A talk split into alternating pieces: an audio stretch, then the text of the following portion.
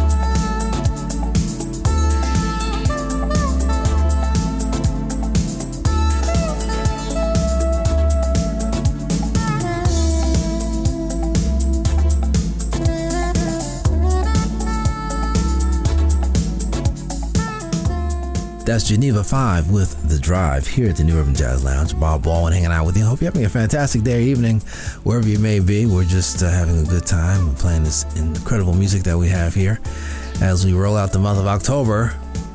How about Fish Grease from uh, Jazz, Funk, and Soul? That is uh, Jeff Lorber, Everett Harp, and Paul Jackson Jr. The album's called Forecast. We're from Steely Dan, the legendary Donald Fagen, and Walter Becker on record. We heard uh, Black Cow, Joe Sample on the keyboards, by the way. Just uh, Steely Dan's music always sounds clean and amazing, and uh, their execution is uh, really unmatched. Something brand new from Jeremy Sean Hector from the Warm Islands, and a track called Night Flight, produced by Eddie Bullen up in uh, Toronto. Beautiful, beautiful track. Brand new music. And Richard Smith with his latest release, Groove Assets. Hope that you enjoyed that. More music around the corner, including uh, some more jazz, funk, and soul. How about some Chuck Loeb, my dear friend who passed away a few years back, guitarist extraordinaire, and uh, bassist Robin Bramlett, and also Hubert Eaves IV. This is the New Urban Jazz Lounge.